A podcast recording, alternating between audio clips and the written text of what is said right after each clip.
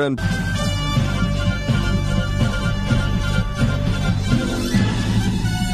This is Viewpoint with attorney and author Chuck Crismier. Viewpoint is a one hour talk show confronting the issues of America's heart and home. And now, with today's edition of Viewpoint, here is Chuck Crismier. It has been said and well understood that fools rush in where angels fear to tread. But what does that mean?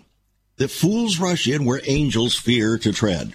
What it mainly means is that the majority of people are not willing to get involved in a discussion or in a situation where, well, somebody might feel uncomfortable. Somebody might feel like they're the loser or the winner. And you know what? I just don't want to take the risk. So today on Viewpoint, as always, we're going to take the risk. But how risky is it for believers to reason together. Quite frankly, it's very risky. Very risky indeed. In fact, every single day I come on this program for the past almost 28 years now, I have had to take a risk. Some days are riskier than others. Some situations, some subjects are riskier than others, but every day is a risk. Some people wonder actually how I could even stay on the air because I deal with subjects that few are willing to touch. Why are people unwilling to touch many of these subjects? Because they think fools rush in where angels fear to tread, and they're just not willing to take the risk.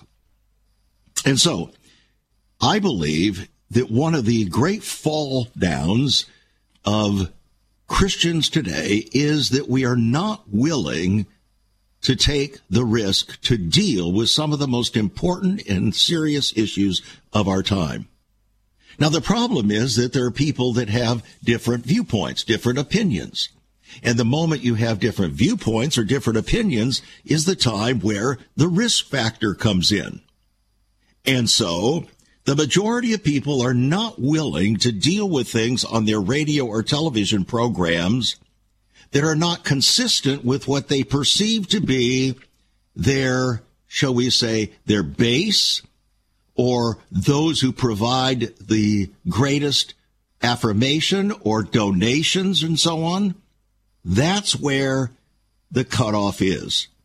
Anything that goes into that that challenges those things, well, we just can't deal with, can't afford to deal with it because the risk is too great.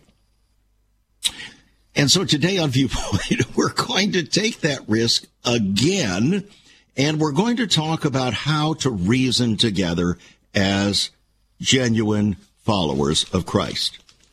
You notice I didn't use the word Christian? There's a reason I didn't use that word because just the mere use of the word Christian is susceptible to too many definitions, too much understanding and misunderstanding, and everything in the and their brother can be included within the word. But a genuine and true follower of Jesus Christ, I think that's a pretty good way to put it. Now, you notice that we have not characterized you as to any particular political belief. We haven't characterized you as to any particular issue that has arisen within the body of Christ, either heretofore or now. We haven't characterized its genuine, serious, believers in Jesus Christ. Now, there's a lot that's implicit in that. When you say a person is a serious believer in Jesus Christ, that means that they don't just believe that Jesus is the Son of God, and they don't just believe that he was born of a virgin. They don't just believe certain religious facts, in other words. They believe the essence of what Jesus' life was about, why he came, and what he expects of those who claim to be his followers. You see, all of that is included in the summary statement of a serious or sincere follower or believer in Jesus Christ. If we don't believe that, we automatically have an argument.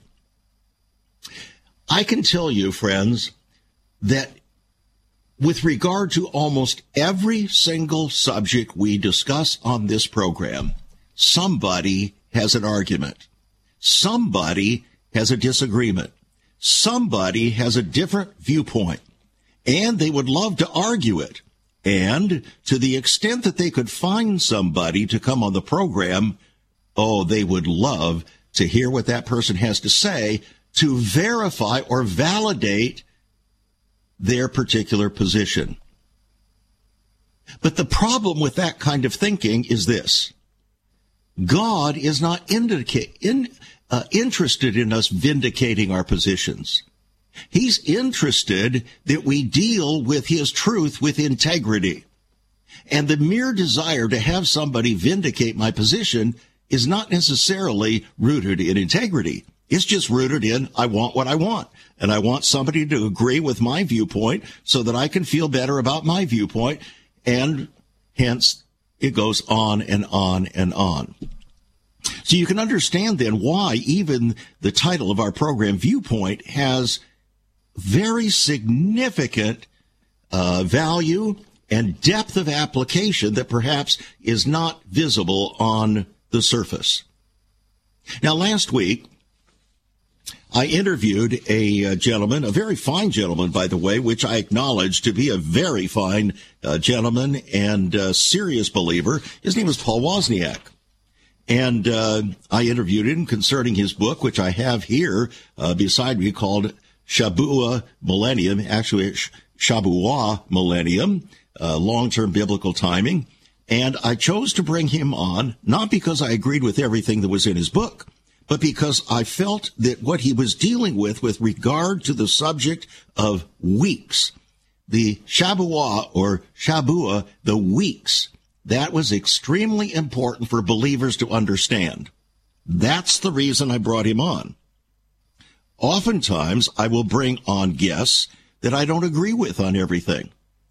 In fact, I suppose if I look further enough, further enough that uh, there would be many things I would disagree with a particular guest on, but that's not why we're here in the program.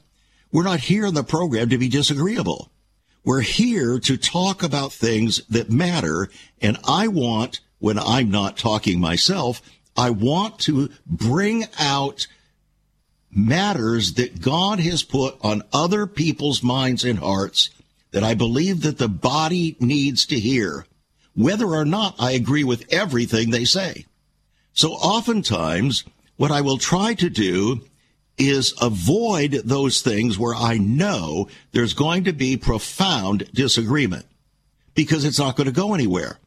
A man convinced against his will will be of the same opinion still. On the other hand, there are certain situations where there's a crossover between the main subject that we're dealing with and another area that puts that subject in question. In other words, the foundation for the conclusions that are being reached by the guest may be put uh, compromised or put in question by certain foundational things that the person stands for that the body needs to know about. And that's what we did on our program last week. Oh, but I received several very disappointing comments from listeners. That's right. I'm going to read a couple of those to you, and then I'm going to read what I responded to one of them and tell you what some other people have had to say. And then we're going to go further. This is not a justification of anything today. It's trying to help us to understand how to reason together. Once upon a time, children could pray and read their Bibles in school. Divorces were practically unknown, as was child abuse. In our once great America, virginity and chastity were popular virtues, and homosexuality was an abomination. So, what happened in just one generation? Hi, I'm Chuck Crismier, and I urge you to join me daily on Viewpoint, where we discuss the most challenging issues touching our hearts and homes. Could America's moral slide relate to the fourth commandment? Listen to Viewpoint on this radio station or anytime at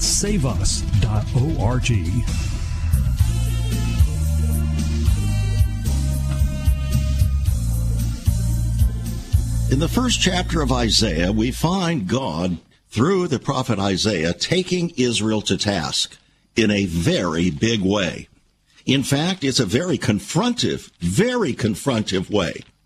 Let's see what the prophet had to say, what God had to say to his people through Isaiah the prophet. Here's what he said concerning Judah and Jerusalem. The Lord has spoken, I have nourished and brought up children, and they have rebelled against me. Ah, sinful nation, a people laden with iniquity, a seed of evildoers.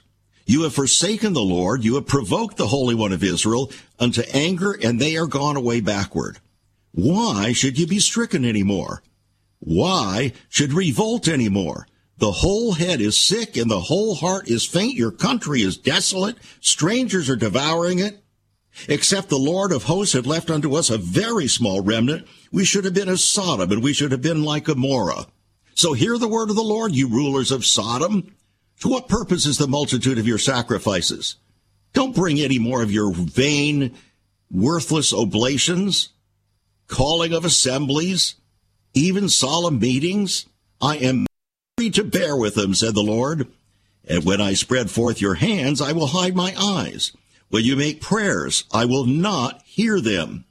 So wash you and make you clean. Put away the evil of your doing. Cease to do evil. Learn to do well. Seek judgment. Relieve the oppressed. Judge the fatherless. Plead for the widow. Come now and let us reason together, says the Lord. Well, how do you reason with the Lord when he's just laid this trip upon the people in the most direct and excruciating way?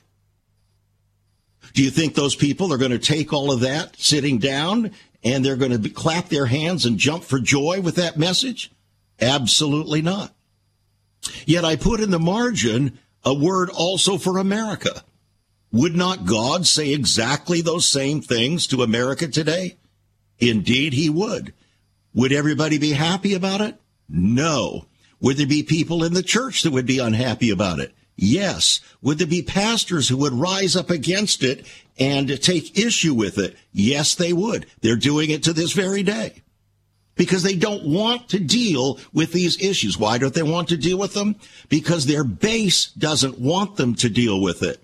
Because their donors don't want them to deal with it, and the pastors are scared spitless that if they deal with it, bad things are going to happen, and now what will happen to my ministry?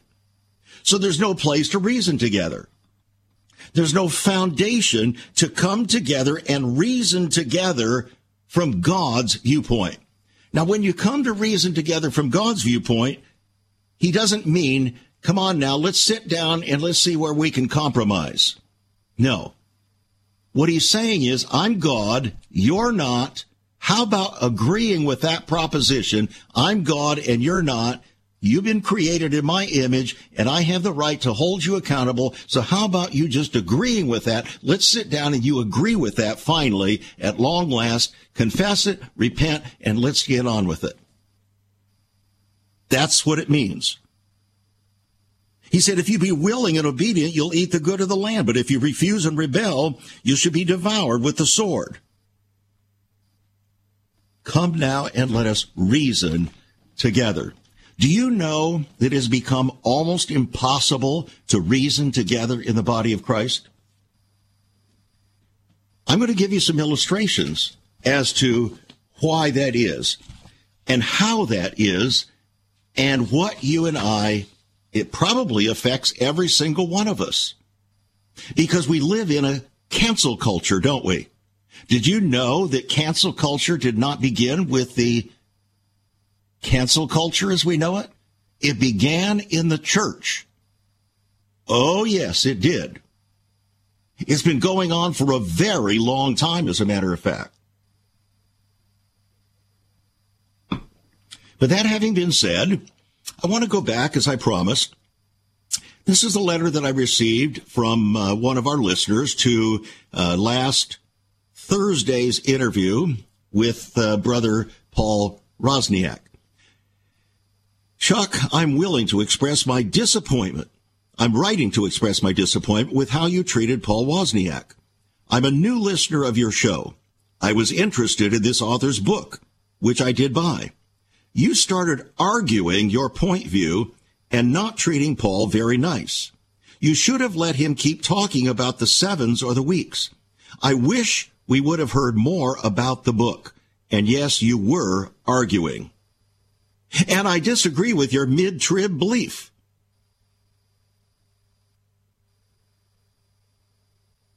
That's the heart of his argument, friends.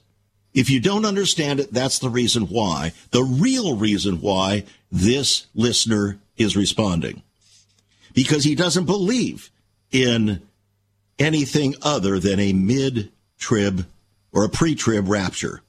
He doesn't believe in a mid trib rapture. He doesn't believe in a pre rapture. He believes in a pre trib rapture. And anybody who's going to disagree with that is not, he's not willing to have a reasonable conversation with. That's the essence of it. Another wrote similarly.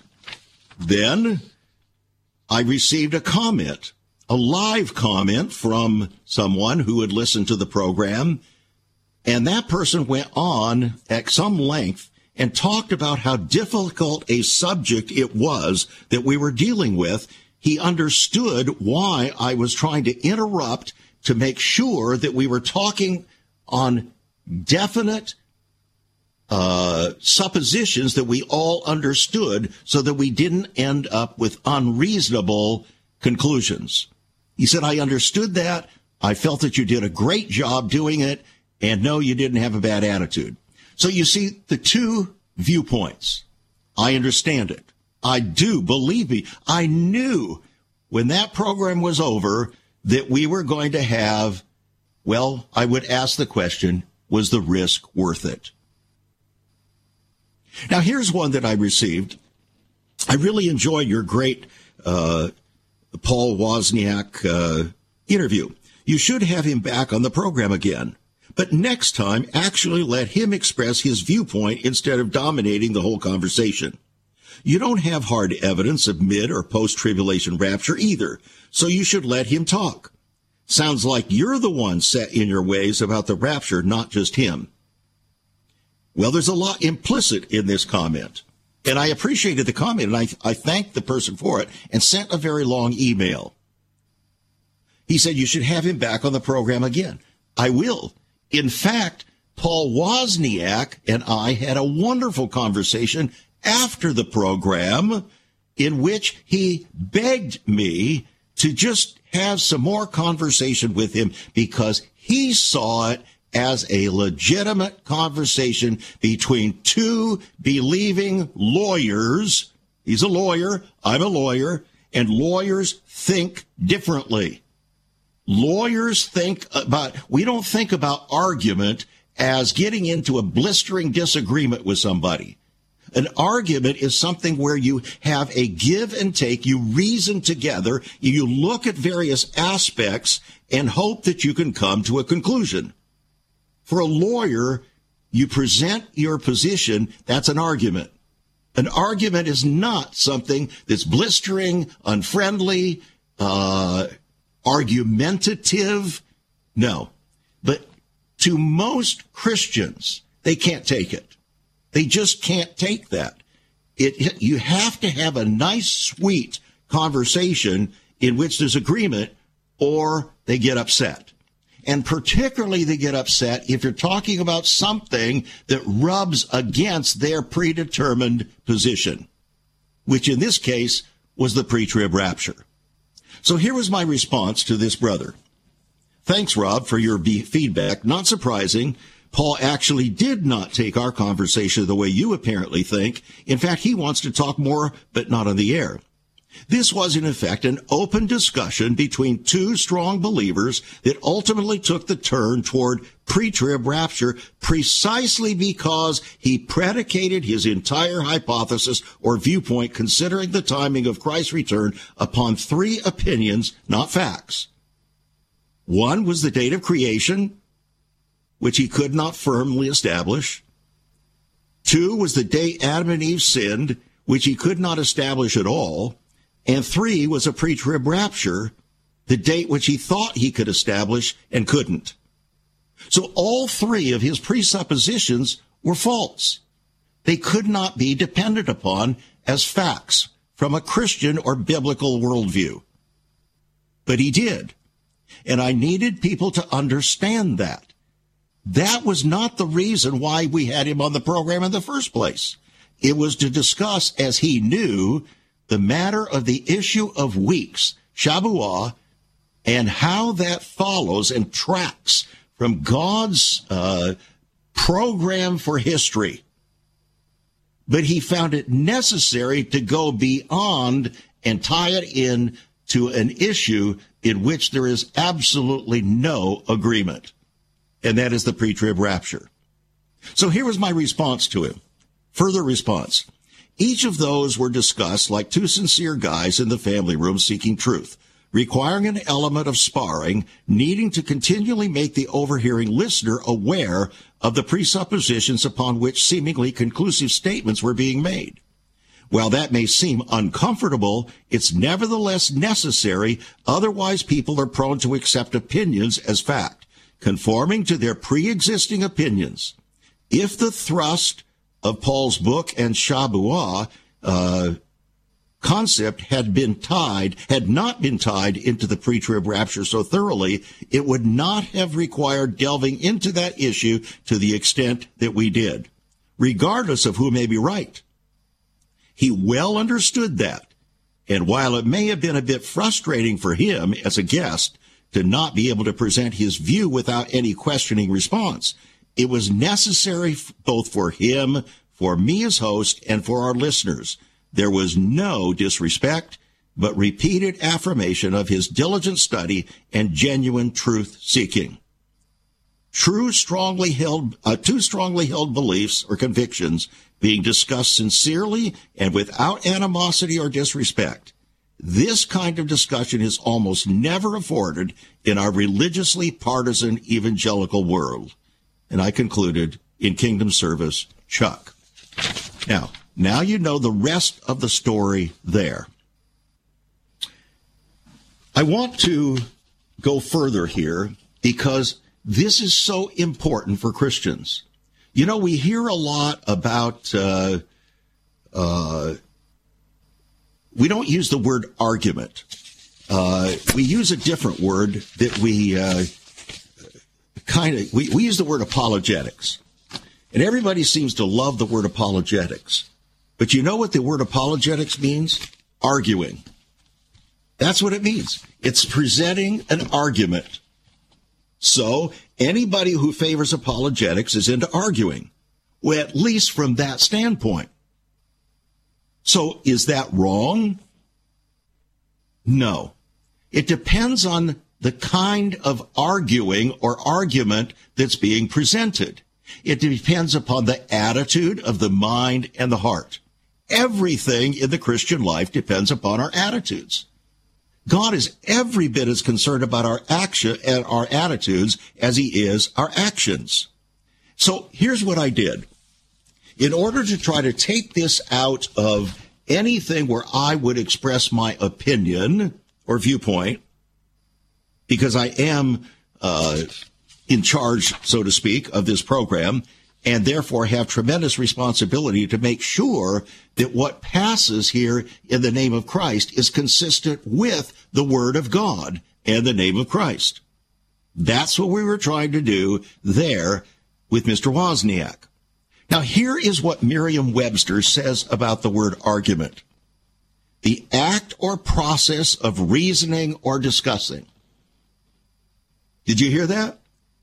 The act or process of reasoning or discussing. That's exactly what we were doing last Thursday.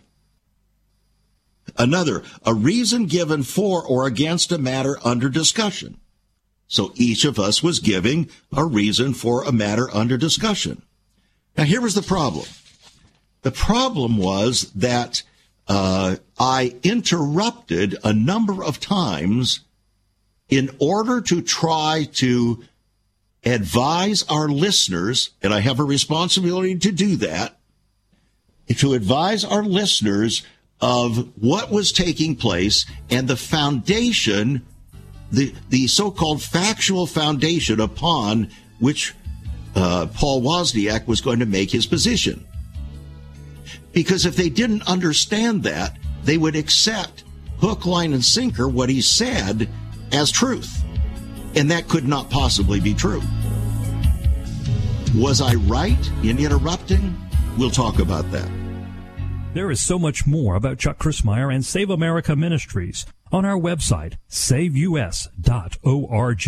For example, under the marriage section, God has marriage on his mind. Chuck has some great resources to strengthen your marriage. First off, a fact sheet on the state of the marital union, a fact sheet on the state of ministry, marriage, and morals. SaveUS.org. Marriage, divorce, and remarriage. What does the Bible really teach about this? Find all of this at SaveUS.org. Also, a letter to pastors, the Hosea Project, SaveUS.org, and many more resources to strengthen your marriage. It's all on Chuck's website, saveus.org. Again, you can listen to Chuck's Viewpoint broadcast live and archived. Save America Ministries website at saveus.org.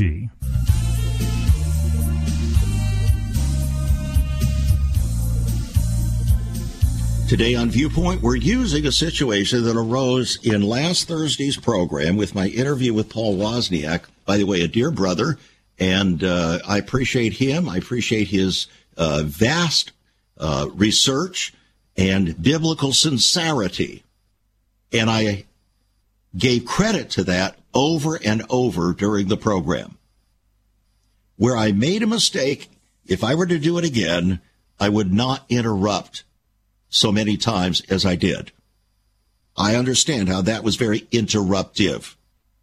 But my only oppor- the, the only option that I would have then is knowing where he was going to go with it.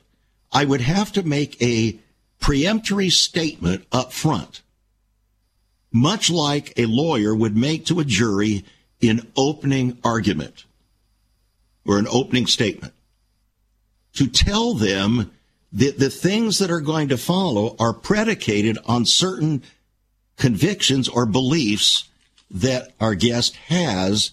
And you need to understand that because those cannot be established, which he admits. Then I might have to finish the program by reiterating those things so that everything that was said would put, was put in a proper context. Well, that itself would be offensive to an awful lot of people. Why? Because they agreed with Mr. Wozniak's position with regard to pre-trib rapture. So anything that would be said contrary to that would be deemed argumentative, unfair, unfortunate, uh, disagreeable, whatever term you want to add to it. Now, that having been said, I will be having further conversation with uh, Paul Wozniak because he's my brother and he asked me to do that and we're going to do that. That's wonderful. Come now, let's reason together.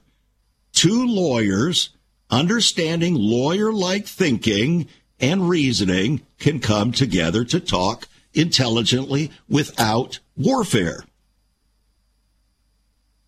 Now, let me go to a series of secular sources. Again, here's one for the etymology of the word argument. Statements, first of all, statements and reasoning in support of a proposition or causing belief in a doubtful matter. It comes from an old French word meaning reasoning or opinion. Isn't that what we do here on this program? Viewpoint, reasoning and opinion. In fact, the apostle Paul said that the essence of our warfare is to bring every one of our thoughts, our imaginations or reasonings and thoughts into agreement with the word of God. That's what the apostle Paul said we are to do. But unfortunately, in this day and age, we don't like that very much. It comes also from the Latin word argumentum, which means a logical argument, evidence grounded support or proof, or to make clear or prove. To make clear or prove. Now, the interesting thing is that up until about 1600, the 1590s, that was the understanding of this word almost exclusively. Then by 1911, it started to pick up the idea of a quarrel.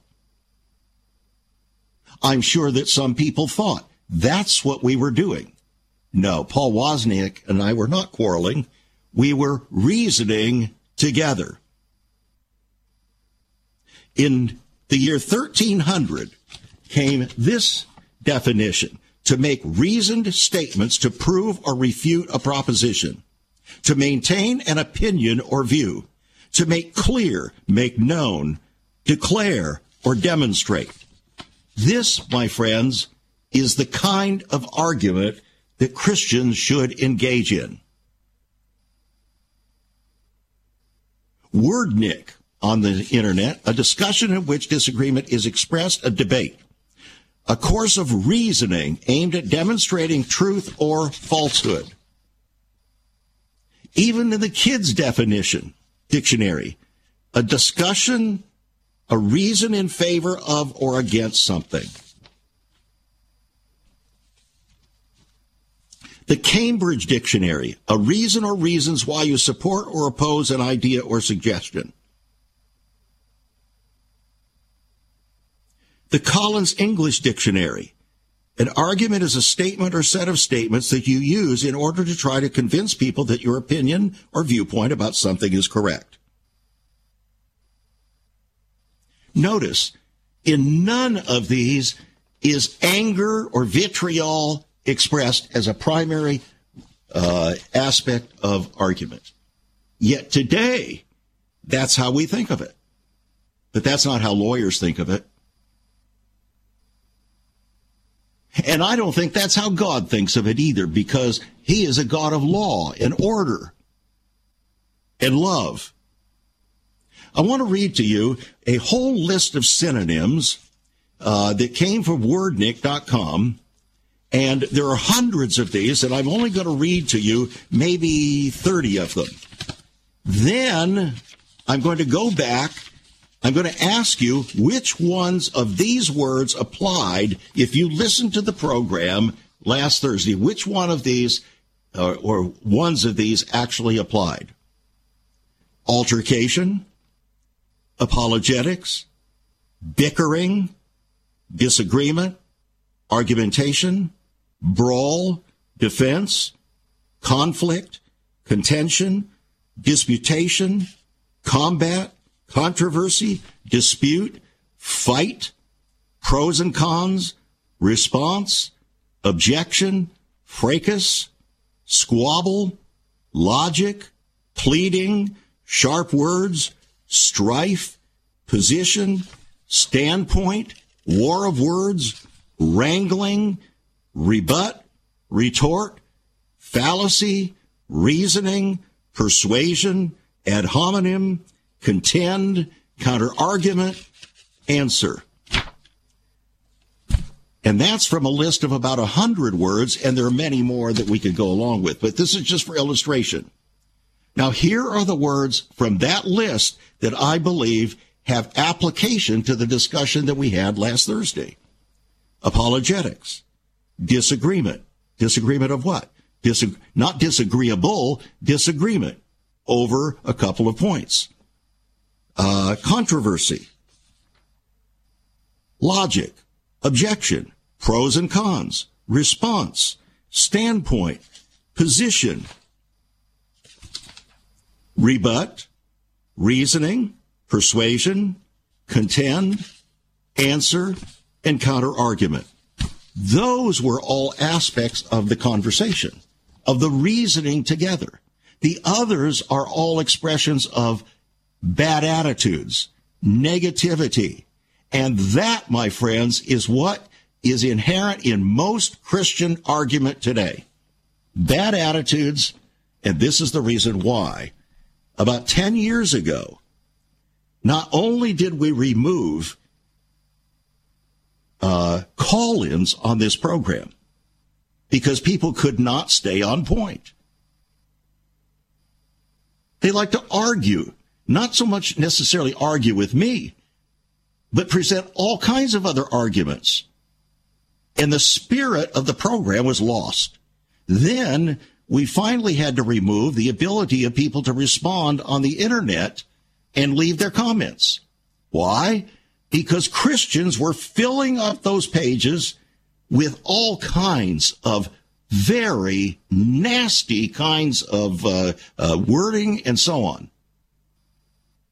Radically inconsistent with the Christian life, with everything that we were trying to do, revealing that Christians have become just like the world in their attitudes. And that, my friends, is what we are trying not to have happen here on this program. That's why we do not use labels. We do not use labels because labels become libels and they so cut off communication at a reasonable level that we can't reason together anymore. You've been labeled. That's an ad hominem attack. Name calling. And as Christians, we use all kinds of words for name calling. We Christianize name calling. Well, they're a this, or they're a that, or they're a this, or they're a that. And so we cut off communication. Come now, let us reason together, says the Lord you and I must come to the place, especially in times like these, where we're coming together in the unity, in the bond of truth and the faith. Yes, there are things, issues that we disagree on. But the, the goal is that if possible, we come into agreement on them. One, why don't we come into agreement on many of these issues? Would you like to know why? Because we don't want to. We just don't want to. We want to hold on to a particular position until death do us part. Why? Well, there are a variety of reasons why. I'm going to give you an illustration that uh, came about. It started about 40 years ago. It had nothing to do with me.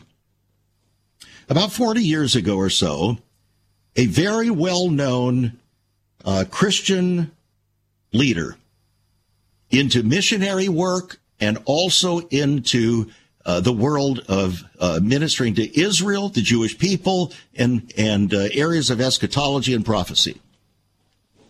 He was very well known. He was part of the regular circuit of speakers concerning matters of end times, eschatology, and so on. He believed, as did so many people coming out of the Scofield Reference Bible in the early 1900s, he believed in the pre-trib rapture. And that was his claim to fame, as it is for the majority of those who are in those speaking groups. And they're speaking groups. They travel around. They're all called to speak at certain times. They don't invite anybody who doesn't believe in pre-trib rapture. They don't want any counter reasoning. They just want to say what people want to hear. Well, you're going to hear what happened to this fine Christian gentleman, and it wasn't pretty. We'll be back. Have you ever considered what the early church was like? Many people are developing a heart longing for greater fulfillment in our practices as Christians. A recent study showed 53,000 people a week are leaving the back door of America's churches in frustration. What is going on? Why has there not been even a 1% gain among followers of Christ in the last 25 years? Could it be that God is seeking to restore first century Christianity for the 21st century? Jesus said, I'll build my church. Is Christ by his Spirit stirring to prepare the church for the 21st century?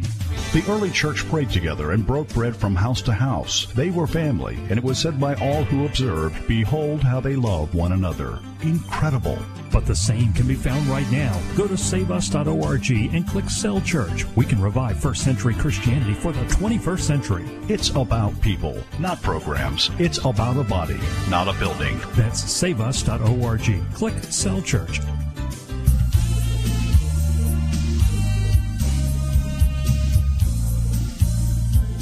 Again, I welcome you back to Viewpoint. Today we're talking about how to reason together as Christians. Is the risk even worth it? Most would answer no. And in answering no, they cancel out anybody who disagrees with their position. I mean, total cancel it out. You thought cancel culture began with the liberals and the progressives? No, it didn't. It began in the church. And it's been going on for a very long time. And I'm going to give you a classic illustration of this. The gentleman that we were referring to before the break was highly respected within the broader evangelical community, the mainline evangelicals, uh, in those areas of uh, biblical prophecy, uh, all of those various groups and so on. He was very well respected and recognized. But then there came a time about 25 years ago when he began to be concerned about what he had been teaching and preaching all those years about the rapture. The issue wasn't whether there was a rapture. The issue was when does the rapture take place? And he took two years off to devote himself exclusively to that study. Two years. And after those two years, he came to the conclusion that the pre-trib rapture doctrine that had been taught so freely could not possibly be true. He found no biblical justification for it, that there were no scriptural passages to support it, that it was a concocted kind of uh, teaching, sort of patched together and made to seem like it was real. He said, I can't do this anymore. That makes me a false teacher. I cannot do this anymore. So he revealed that to his board of directors of the ministry organization that he started, founded, and built up. Guess what they did? They kicked him out of his own ministry. They canceled him. They were not willing to allow him to even have legitimate viewpoint. They canceled him essentially with vitriol. You don't cancel somebody like that if you don't have some sort of vitriol.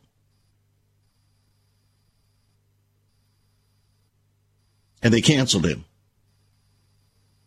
Right out of his own business, right out of his own ministry. So he started over. Founded a new one called Zion's Hope. Same focus, different name. And out of his study, he came to the conclusion, as best he could from the Bible, using actual Bible verses to support the idea that the rapture does not occur before a seven year period called the 70th week of Daniel, which is not, by the way, called the tribulation. There's nowhere in the Bible that calls it that. That's made up. He said it can't possibly begin then.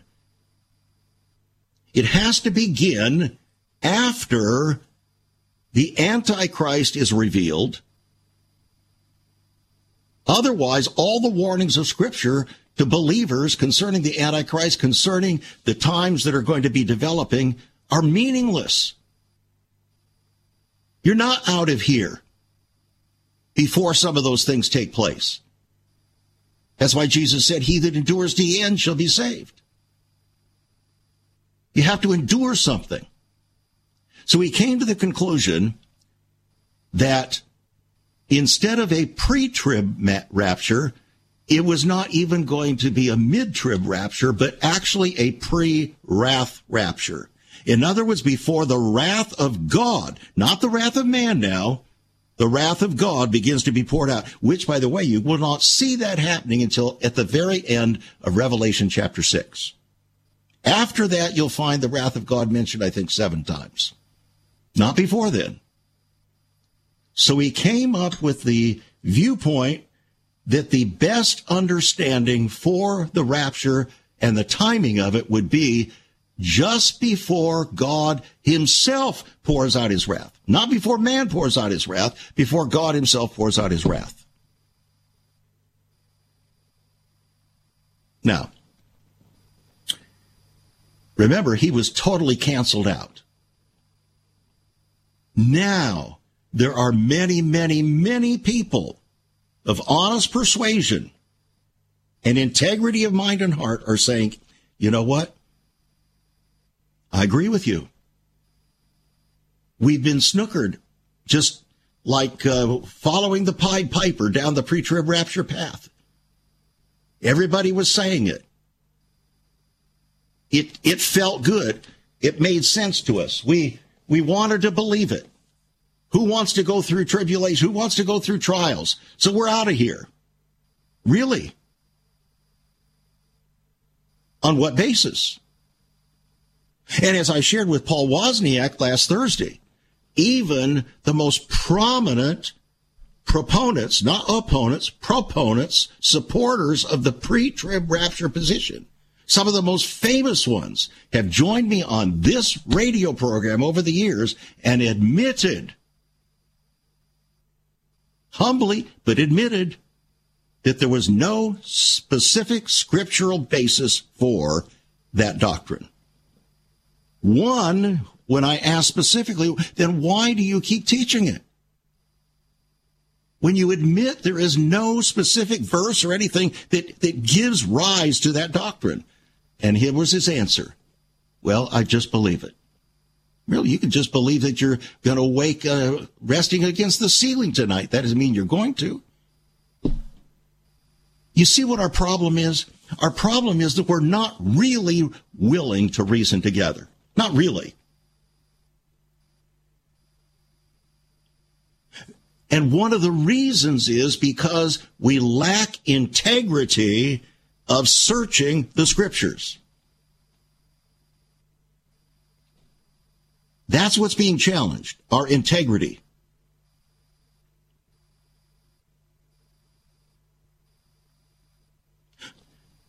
I'll tell you one thing. Yours truly has had to be challenged on several major, major issues that I formerly believed with all my heart. One of them, the pre-trib rapture issue for 50 years. Until I had to come to the position of sincere belief. This can't possibly be true. I hope it's true, but it can't possibly be true based upon the Bible because it renders all the warnings of Scripture moot. Now, there are three issues, three fundamental issues that divide the church today. Actually, there are more, but there are three biggies. One is the pre trib rapture issue. Another is predestination, or what some people would call once saved, always saved.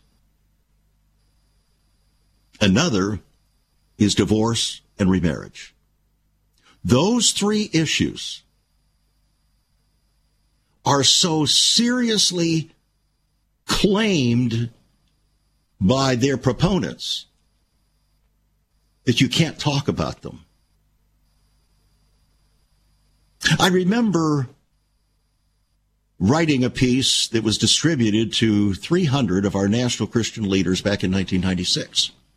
And it talked, among other things, about the divorce rate in the church.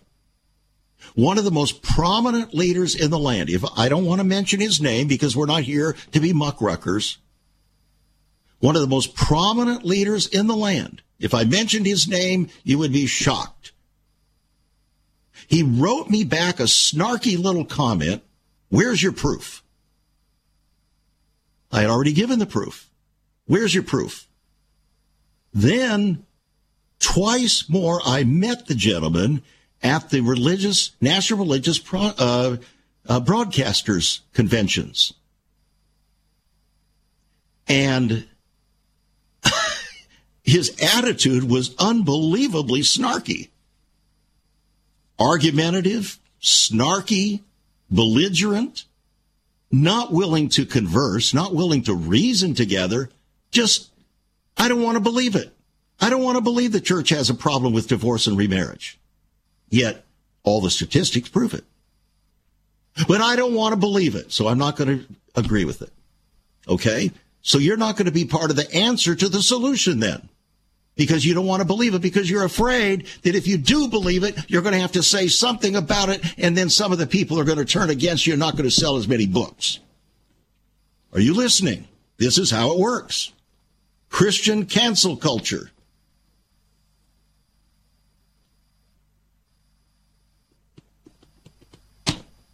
And it goes on and on and on.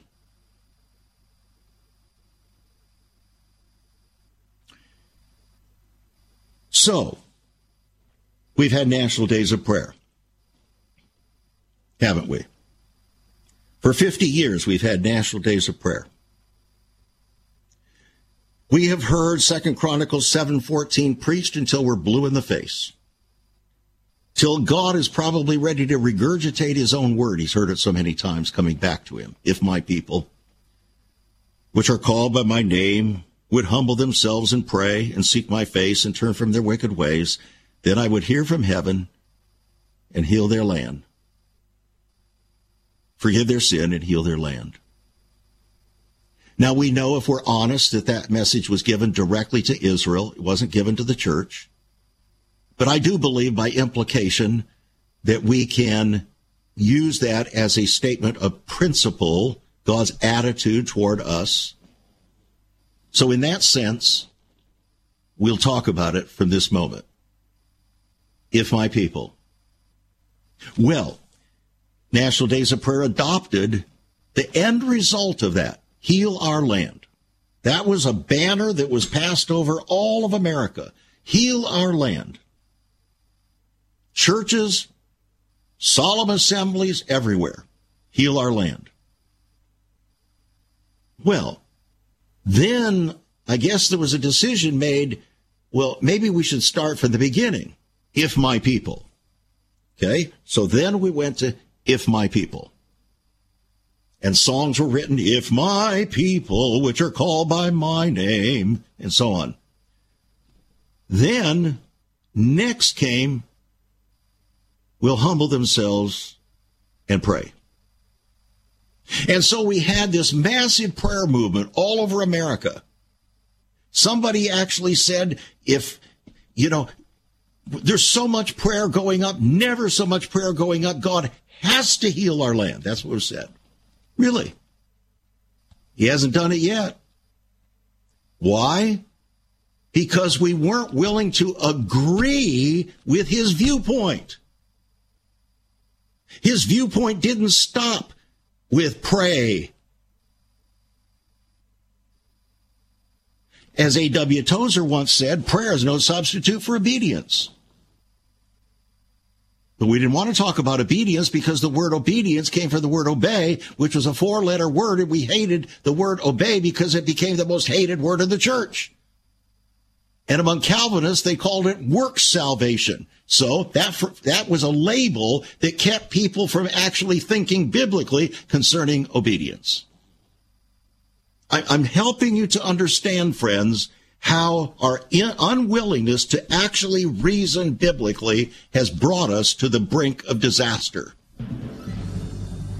And then, of course, seek his face and finally turn from our wicked ways we got to seek his face, but we never got to turn from our wicked ways. So I sat before one of the most prominent prayer leaders in the land in 1996 at Fasting and Prayer 96 in a private situation. 4,000 people gathered there. And I said, why is it that we have not once had a theme, seek his face or repent?